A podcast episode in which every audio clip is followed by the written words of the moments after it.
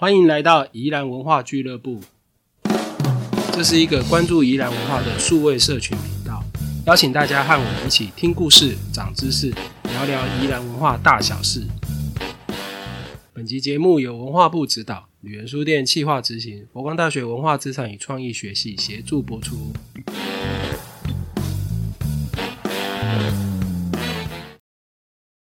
好，大家好，欢迎来到宜兰文化俱乐部，我是旅人书店的四九。哦，我们之前已经谈了整整两集的这个南洋大桥，不过，呃，真正的南洋大桥其实讲到现在还是没有登场。哦，那原因就是因为南洋大桥下的这条南洋溪真的是一条河幅很宽阔、河水很湍急，而且哦，在台风过后常常就会改变河道的这样一条大河啦。哦，所以在这个建造技术其实还没有成熟的年代哦，要盖这样的一座桥梁真的是难度相当的高。而且哦，这个宜兰的物资啊、经费啊，在当时其实都很短缺，所以要盖这样一条桥梁哦，其实真的很不容易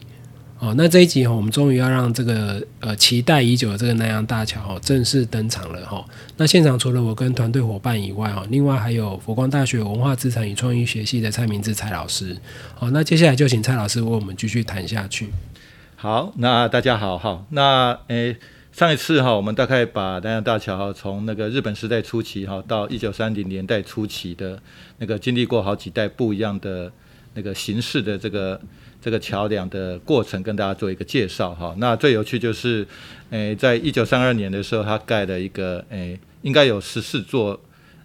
吊桥，好，然后连续的吊桥，然后所组成的一个非常特殊的一种交通桥的一个形式，而且宽度还蛮宽的哈，还可以通行这个人跟。交通车诶，一般的那个车辆这样子哈。那刚才我们诶，我们诶上一集也有提到，就是说那个诶，他要在盖正式的这个桥梁之诶永久性的桥梁之前呢，很重要是要把诶浊水溪诶就是南洋溪的这个堤防呢，要把它诶做好，然后去固定桥的两端这件事情哈。所以大概在一九三二年的时候哈，大概在诶。现在要盖南洋大桥跟铁道桥的这个位置的桥梁，大概就做好了。哈，他没有等到最后一年才做了哈。那他大概在一九三二年的时候哈，就做的差不多了哈。所以这个时候呢，哈，他就先做所谓的这个铁道桥，好，铁路桥。好，那可这时候呢，有一个很重要的转折，哈，大概也是在这个时间。哈，那因为呢。既然都要做跨越南洋溪的桥梁，哈，这是一个是给铁路做，诶，铁路走，好，那一个是给一般人跟一般的人跟车辆来走，好，那所以呢，那时候那个地方上就说，诶，那为什么不一起做呢？好，你去做两座桥，不如大家一起做，好，那就是共用桥墩的这样的一个概念就出现了，好，就是大家既然都要跨过去，那干脆就做一个桥墩，做宽一点。好，然后呢，一边给铁路做铁道桥，一边做公路桥，哎，这样不就两全其美，而且只做一次桥墩，好，工程这样无论是经费上面，或是所谓的这个时间上面，都可以比较省啊。好，所以就有这样的一个概念被提出来。好，那这样的概念也被诶台湾总督府好接受，好，所以就后来就用这样的一个方式呢，好开始去做规划这样子。好，那当然因为。因为主体一开还是所谓的，我们讲这个整个工程的主体还是所谓的诶铁路局啦，就铁道部，好，他们是主要的诶工程的主体，好，所以就由他们先来试做这个桥墩，好，那所以这个桥墩呢，大概诶有三十三座，好，三十三座，那大概从一九三二年的九月好开始施工，好，然后在一年之后呢，好，那这个桥墩大概就做好了，然后再再隔了几个月哈，再到了一九三四年的诶，该过完年哈，该两二月的时候呢哈，那上这个上面诶就上部的桥梁这个桥体好，还有轨道也都铺好的，好。铁道的桥桥体，对对对，铁道的那个桥面啊，好桥面还有上面要铺铁轨嘛，好，大概在二月初就一九三四年的二月初就全部做好了，好，然后在一九三四年的二月六号呢，好。半夜呢，哈，应该是二月五号的半，诶诶诶深夜啊，二月六号的凌晨呢，哈，因为没有人嘛，哈，所以那时候他就开始做做切换轨道的动作，好，所以就就切换到新的桥梁这样子，好，那这个时候呢，哈，他过去我们刚才诶上一集也有提到过，就是说，诶，要过过以前这个桥是铁铁路桥是木木桥嘛，对不对？所以不是要换车头嘛，不能跑太快嘛。从双溪开始要一直换一次。对对，到双溪到宜兰换一次，呃，双溪换一次，宜兰换一次，哈。那那时候哈，诶，记录大概是说你最快不能开超过时速十六，诶，十六公里。那真的很慢。哎，真的蛮慢的哈。好，扣到扣到扣到，慢慢过去哈。那可是。诶，盖了这个永久性的，因为这个是钢筋混凝土的这个桥墩，然后上面是诶钢铁的这个桥诶桥面之后呢，哈，那它就这种十六公里时时速十六公里的这个限制呢就取消了，就是回到一般火车。对对对对对对，哈，就整个整个宜兰线铁路就就速度都差不多，过桥的速度就都一样的，好这样子，好，好，所以在这个铁路桥完成之后呢，哈，其实我们。诶，之后我们会附上照片给大家看哈，就是诶桥墩做的很宽啊，哈，因为我们要两座桥在上面哈，那我们就会看到这个过去日，而且而且这个工程哦很有趣，是日本人非常的重视，好，所以我们会给提供给大家看的这个。施工的照片是在日本时代的，诶，日本当地的土木杂志竟然刊登了我们莱阳大桥的整个这个工程的这个过程，嗯，哦，所以也也可以让我们知道说，哦，原来当时是这样子，好，所以我们可以从照片里面就会看到说，那个桥墩很宽，然后呢，铁路先铺好，好，然后先做好，之后呢，才由那个诶另外一个单位哈，然后在上面去盖这个公路桥这样子，好，好。那这个公路桥呢？哈，大概从诶，我们刚才提到哈，就是在诶一九三四年的二月的六号的时候哈，就完成了嘛，哈。所以在一九三四年的那个六月底，好，然后呢就准备要接续要做南洋大桥了，好，南洋大桥了，好，那。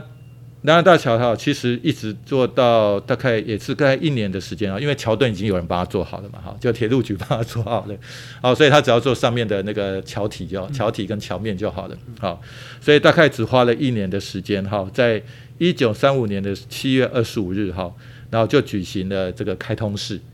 啊，就南洋大桥开通了，我们现在看到的那个旧的旧的南洋大桥。终于开通了，对对对对对 对，漫长的历程，对对对对，好，嗯，那。之前哈，其实之前其实因为都不是正式的桥梁，所以都没有正式的名称。哦，所以我们在看文献的时候，就啊，有时候叫凯旋桥，有时候凯旋川桥，有的有时候叫宜兰浊水溪桥。哦，因为它不是一个正式的桥梁嘛，好，所以也没有一个名字。好，可是这时候呢，我们已经这时候呢，哈，已经诶盖好了一个永久性的桥梁了，所以这时候呢就有名称了。好，那名称也很特别啊，它它就叫南洋大桥。好。所以为什么我们后来战后叫南洋溪？其实我觉得一个很重要的原因是，先有南洋大桥，才有南洋溪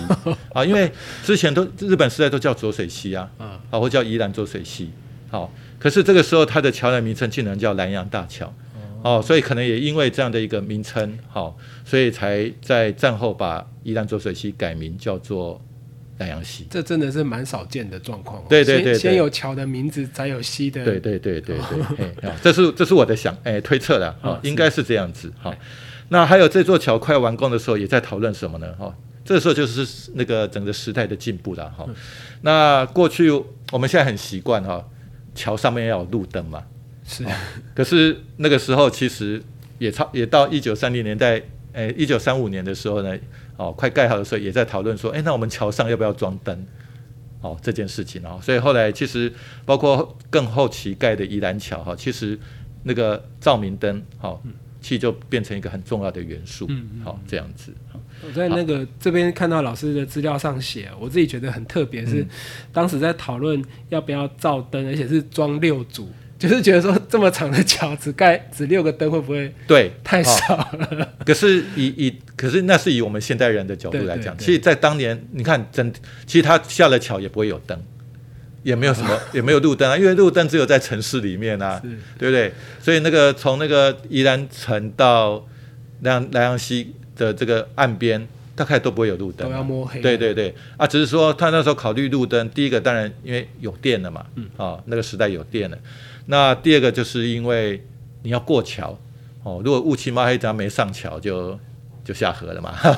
不不小心开到河里去。对对对，哦，我觉得这个应该也有安全性上面的一个考量哈。大家有机会如果看那个老照片哦，其实上那个灯都很大，很漂亮。好，所以它其实三组就是在两侧，好，然后呢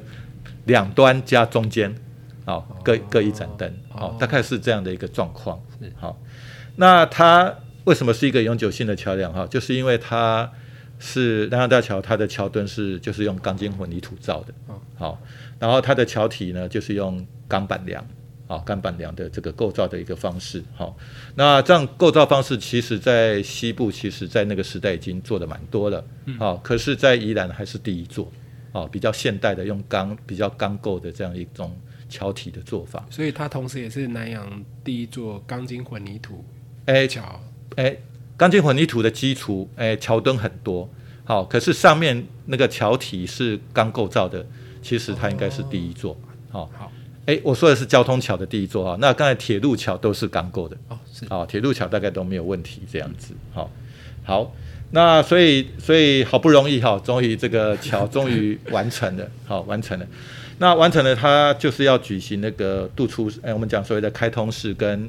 诶，渡出式哈，渡出式或者叫出渡式、渡出式都可以啊，就是第一次过这条桥的一个仪式。嗯，好，这样子。那这个仪式呢，哈，我后来去查了一下日本那边的资料，其实日本他们现在也很少了，哈。它其实有一个古礼，好，可是我们从宜兰桥跟南洋大桥在盖好正式的桥梁盖好之后，都有做这个仪式，哈，我觉得是非常特别的，好。那刚好前阵子那个张文义老师在做五节乡的口述历史的时候，哎，刚好也有人提到这一段，哦，其实蛮有趣。我们对这个所谓的渡出师哈，就第一就是当一座就是日本这个古代的这个礼仪呀，哈，就是说当这一座桥呢，哈盖好之后，好，那当然会请那个神官来那个驱除啊，这种驱秽仪式啊，干嘛哈？对，驱就驱除污秽，然后祈福这样的一个仪式。然后之后呢，神官会带着大家走过这一道桥，啊，就神社的神官啊，啊，会走过这道桥。可是呢，他们会找附近住在附近的人，哈，一家一家三，哎，一家三代，然后三代都结婚了，啊，就是等于一家三代三对夫妻，啊，比如，哎，阿公阿妈，爸爸妈妈。儿子、女儿啊啊，儿子跟媳妇，对对，儿子媳妇三代要同堂，而且都要结婚了。对对对，然后代表是一个幸福的家庭，有福气的家庭。好，由他们来带领大家走过这条桥。好，那我们就会想说，哎，这这其实不时代哈，不是日本时代在日本人殖民我们吗？他一定会找日本人嘛？哦，其实他不一定。好，南洋大桥就是找住在五节短波。啊，大埔啊，那边有个大埔永安石板桥嘛，好，有个古迹，嘿，就五节大埔那个地方哈，那有一家叫做徐水泉，好，扣追爪，好，那时候他那个阿公八十二岁了，好，他们一家呢，好，然后三对夫妻，三代三对夫妻呢就被选出来，然后带领大家走过去，这六个人这样子，对对对对对，好，那从那呃，然后像宜兰桥的话，他选择的就是刚好找到是，诶，以前的宜兰那个。第一造啊，就是那个屠宰场的主任啊，他就是日本人啊啊，宜兰桥就是找日那个平野宏，就那个宜兰屠宰场的这个主任，他们一家啊，也是三代啊，那个也很特别，因为日本人比较少在台湾可以三代，对啊，对对对对对，那也是另外一个比较有趣的地方，对对对对，好，所以我觉得张阳大桥它也可以让我们看到，就是说它在诶。完工之后举行这个仪式的时候，哎，竟然还有这种鼓礼。嗯，那我想说，哎，这个应该在日本现在很常见嘛。哎，其实我还找好久才发现说，哎，他们说这已经是叫做古礼啊，现在已经很少见。他们的传统的。对对对对对对对对。哎，可是我们在日本时代，其实我看蛮多桥梁还都是这样做的。好，所以我觉得这是蛮有趣的。好，那我也要附带一提哈，就是说南洋大桥哈，其实它的工程其实说真的没有太复杂。好。那可是因为它很宽，诶，因为它跨过南洋溪，那南洋溪很宽，哈，所以其实大家知道全台湾最宽的一条那个浊水溪是哪一条？不知道，哦，就是云林的那条浊水溪，就是云林的那条 对对对对，那上面其实有一条其实很有名的叫西螺大桥，是，好，西罗大桥我们都知道它的桥墩在日本时代才诶就做好，可是后来因为战争的关系，所以到战后的时候才有美国。诶，美元在美元美国援助台湾的时期，然后透过美国人的协助啊，就盖了我们现在所谓的那个古迹嘛，好，就历史建筑啊，就是西罗大桥。是好，可西罗大桥桥墩什么时候做的？好，就是我们的这一条浊水溪做完之后，这个南洋大桥做完之后，哎，好像不错哎，哎，可以了，技术也可以了，所以他们才接续下来才去做的那个跨过最大的那条浊水溪，好，就是云林的这个浊，哎，西螺的这个北端的这个浊水溪，嗯，好。我们后来称为西罗大桥的这座桥。哦，所以，我我觉得就是因为我，所以我觉得也可能，虽然我们现在会觉得说南洋大桥其实它的工程并没有太复杂，嗯，好，可是因为河实在太宽了，哦，所以我觉得它永久性桥梁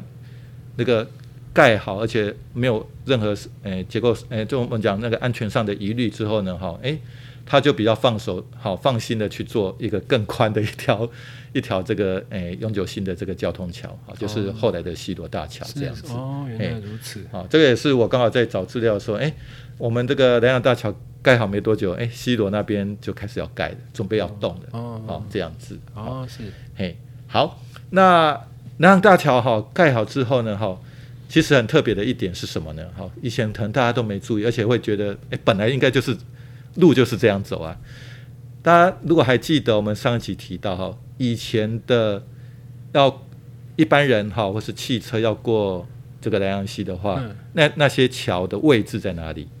好，其实是现在正安路跟凯旋旋路，嘿，在这这这一条线上面对，好。可是因为你现在要你你要挖过那个铁路桥嘛，哈，你要靠铁路桥的桥墩嘛，所以呢，他就。南洋大桥就就跟铁路桥一起的共构桥墩，好，所以你的路就要改啊，对不对？你的路就要换啊，对你，所以你要去新做这个道路去做这个衔接，配合这个桥。对，嘿，好，所以在北北端的话，现在有一条路哈，可能大家不是很熟，可以看地图应该就知道哈。那在西北哈那边有一条叫诶县政二街，是。好，其实它就是。从现在那个广福宫，哈，就县政府附近的一个土很大土地公庙的一个广场，哈，刚才就从广福宫那边，以前那边是一个聚落，然后开始就往南现在的我们所谓的南洋大桥这个方向方向呢就开了一条路就过来，好，然后凯旋路就没有再继续往前走了，好，就这样子，好，所以他就开了一条新的路，好，那西南呢，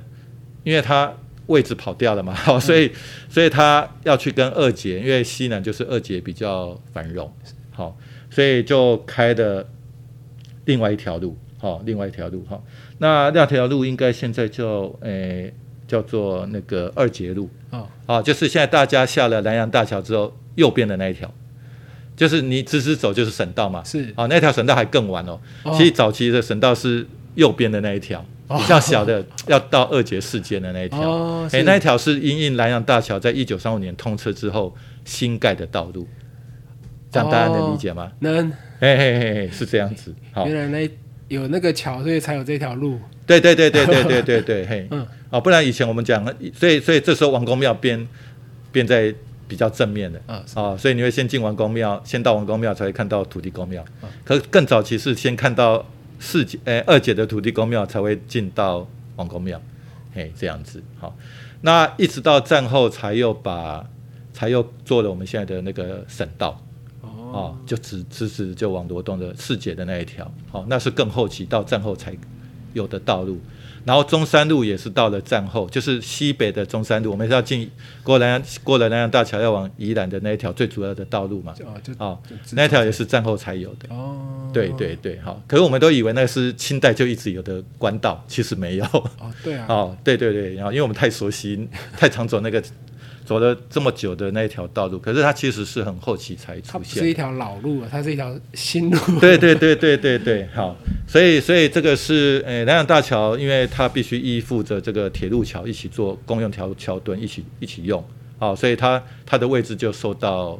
当然就就要依附着它了。嗯，好，那本来没有路，所以你要去再做另外的路去做这个衔接。嗯，哦，好，那。除此之外呢，好，那我们刚才提到啊，那样盖大桥盖好之后，那它原来那个很会晃的那个连续的这个很酷的这个吊桥呢，怎么办？好，拆掉，我们就说拆掉嘛，对不对？好，有没有现在台湾才成拆掉就当废木料，就就就卖给别人了，对对，或是看人有没有人要？哎，可是日本人不是哎，好，日本人他非常的爱物惜物，好，所以呢，他这个吊桥呢，哈，桥柱呢跟那个桥板呢，哈。全部都好好的把它拆下来之后呢，好，他要去用在别的地方做另外一座桥。哦，对对对对，好，而且他而且他们是还没拆之前早就过做好规划了，好，所以那时候呢，他本来要被诶用在哪边呢？哈，那大家如果走那个县民大诶县民大道，对，好，然后往海边走嘿，好，然后你会那那你可能会过宜兰，会跨越宜兰河，那那里有一个地方叫做诶猫里雾海桥，是。好，他本来要把这个连续诶连续的这个吊桥的这个木料呢，好，把它移到那边去做那一座桥。哈，因为那时候要到东港去，嗯，好，那个还没有那个桥梁可以过宜兰河，好，所以本来要设要把它再利用在那个盖那座桥，好，不过呢，在正式要盖之前呢，哈。因为公馆国小哈，就是以前叫公馆公学校，因为刚好成立了，嗯，好，那后来那个政府又觉得说，日本的这个，哎，我们讲台湾总督府又觉得说，哎，那好像因为那边开始会有很多学生去读书哈，所以好像那边应该更做更应该做一座桥，好，所以就决定，哎，把这个连续吊桥这个木料呢，就不坐在那个猫里雾海了，好，就移到现在的公馆国小附近，现在叫做壮围大桥。哦，对，所以其实，在日本时代的一九三五年之后呢，哈，那边就开始出现了一座桥。好，那那座桥呢，其实是利用那个南洋大桥的前身，哈，就是这个连续的这个诶吊桥的木料呢，哈，然后再利用然后去做的，哈。所以我我觉得，其实日本人哈在这方面哈，确实是蛮蛮厉害的，哈，就是诶不会因为他他是一诶。旧的材料它就不使用了，哦，它就继续去用。那当然我们就会想象，我们就会知道说，哎，它盖的这个壮伟大那时候的，我们现在叫壮伟大桥，那时候那座桥也是吊桥，啊，也是用吊桥的这个形式这样子，好，对。那只是因为木料可能有一定有久了就会磨损，哎，损耗嘛，好，所以它的桥其实比较短，好，大概七十公尺长，然后桥面也比较，哎，宽度大概也只有四米这样子。好，不过它已经可以供那个诶汽车跟还有另外一个很重要叫里亚卡，就我们一般人力然后托运的这种车子。嗯，其实还有一种就是牛车也会走，哦，牛车对，因为有时候那个那时候台湾人要送那个稻谷的时候，哦，那比如要到农会去，哦，牛车还是一个对，牛车还是一个主要的，好这样子，好，好。那所以到了，所以刚才我们提到，就是说补充一下，就是刚才那个，哎，两洋大桥前身这个旧的这个连续的这个吊桥呢，哈，它其实它被再利用做我们后来所谓的壮围大桥的一的这个桥梁这样子，哈，好，那最后战后呢，哈，当然就是两洋大桥哈，然后就继续被使用，好。那如果哈那个比我更资深的县民哈，可能就还有点印象是以前要过那样大桥哈，都还有管制，啊上面会有管制站，啊，对还需要管制哦。对对对对对，好，因为那时候因为汽车越来越多了，哈，所以可它的桥面很，其实才五米而已，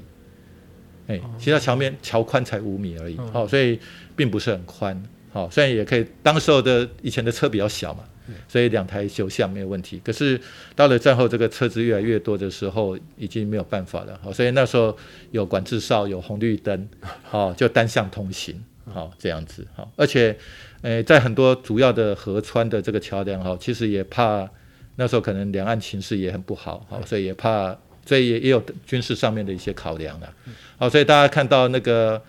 两岸大桥，好，然后在那个二姐的这一边。好，其实不是有一栋 漂亮的小房子吗？哦，那个就是就是监视哨。对对对对，好这样子。好，他怕有他怕军事上有人去破坏那一座桥。哎，对对对对，好，这是一个考量啊。另外一个，他可能早期要抓匪匪谍啊 什么的，也也也可以。这也是个进出的要。对对对对对，就是一个要道。对，嘿嘿嘿。好，那所以的到呃，可是因为在车呃车车呃车型的。车辆越来越多了哈，所以五米的这个桥哈，其实已经不够用了哈。所以在一九七一年八月的时候呢，哈就把它拓宽为那个九米，嗯，啊九米哈。那所以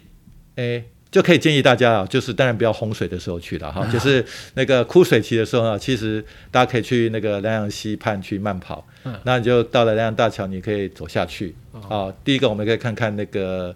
桥墩。哦，那个桥墩都还保留着。那第二个，你可以看看南洋大桥跟那个铁路桥的那个钢构造，其实蛮漂亮的。好，其实大家都可以看一下哈。而且我们还是要强调，就是说，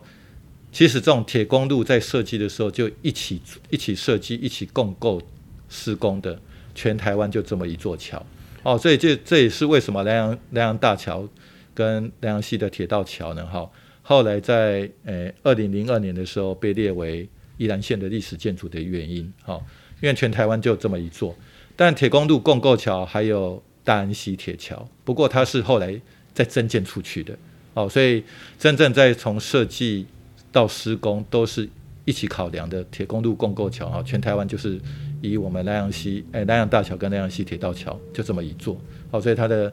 意义哈很很不同啊，好，非常意义非常高这样子。是是是。那那后所以所以其实你们知道到桥下去看这些桥墩的时候，你就知道哪些是增建的，好。这样子，好，所以虽然我们刚才提到，就是说一九七一年的时候，哈，它从五米增建为拓宽为九米，好，然后一九八七年的时候呢，哈，本来想要再拓宽为十五米，好，可是呢，地方上就就民意就是说啊，你就再宽一点点而已啊，那过一阵子车又多了又不够了，怎么办？九米到十五米不够，对对，他们觉得这样太少，他们说可不可以一次到三十米？哦，哎，就这样子，对对对对，好，所以后来怎么样呢？哈，就是。所以就放弃了这个旧桥，好，然后就另外盖了两座各十五米宽的新桥。哦，对，就是我们现在在走的，好，这个是一九，诶，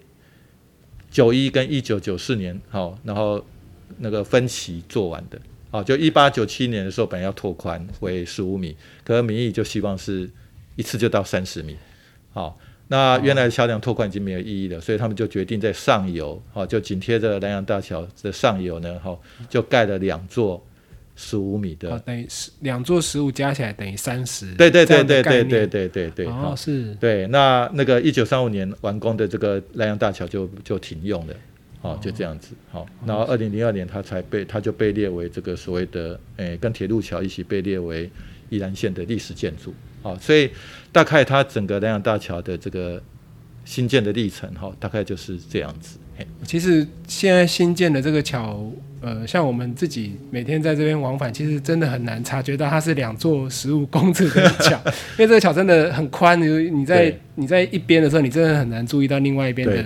界限跟中间其实是不同的桥梁的。对，真的是蛮有趣的。那早期哦，因为盖桥哦，也因为要把这个台风哦这个因素给考虑进去哦，因为每次台风过后就有很大的几率要修桥或者是重新盖桥哦，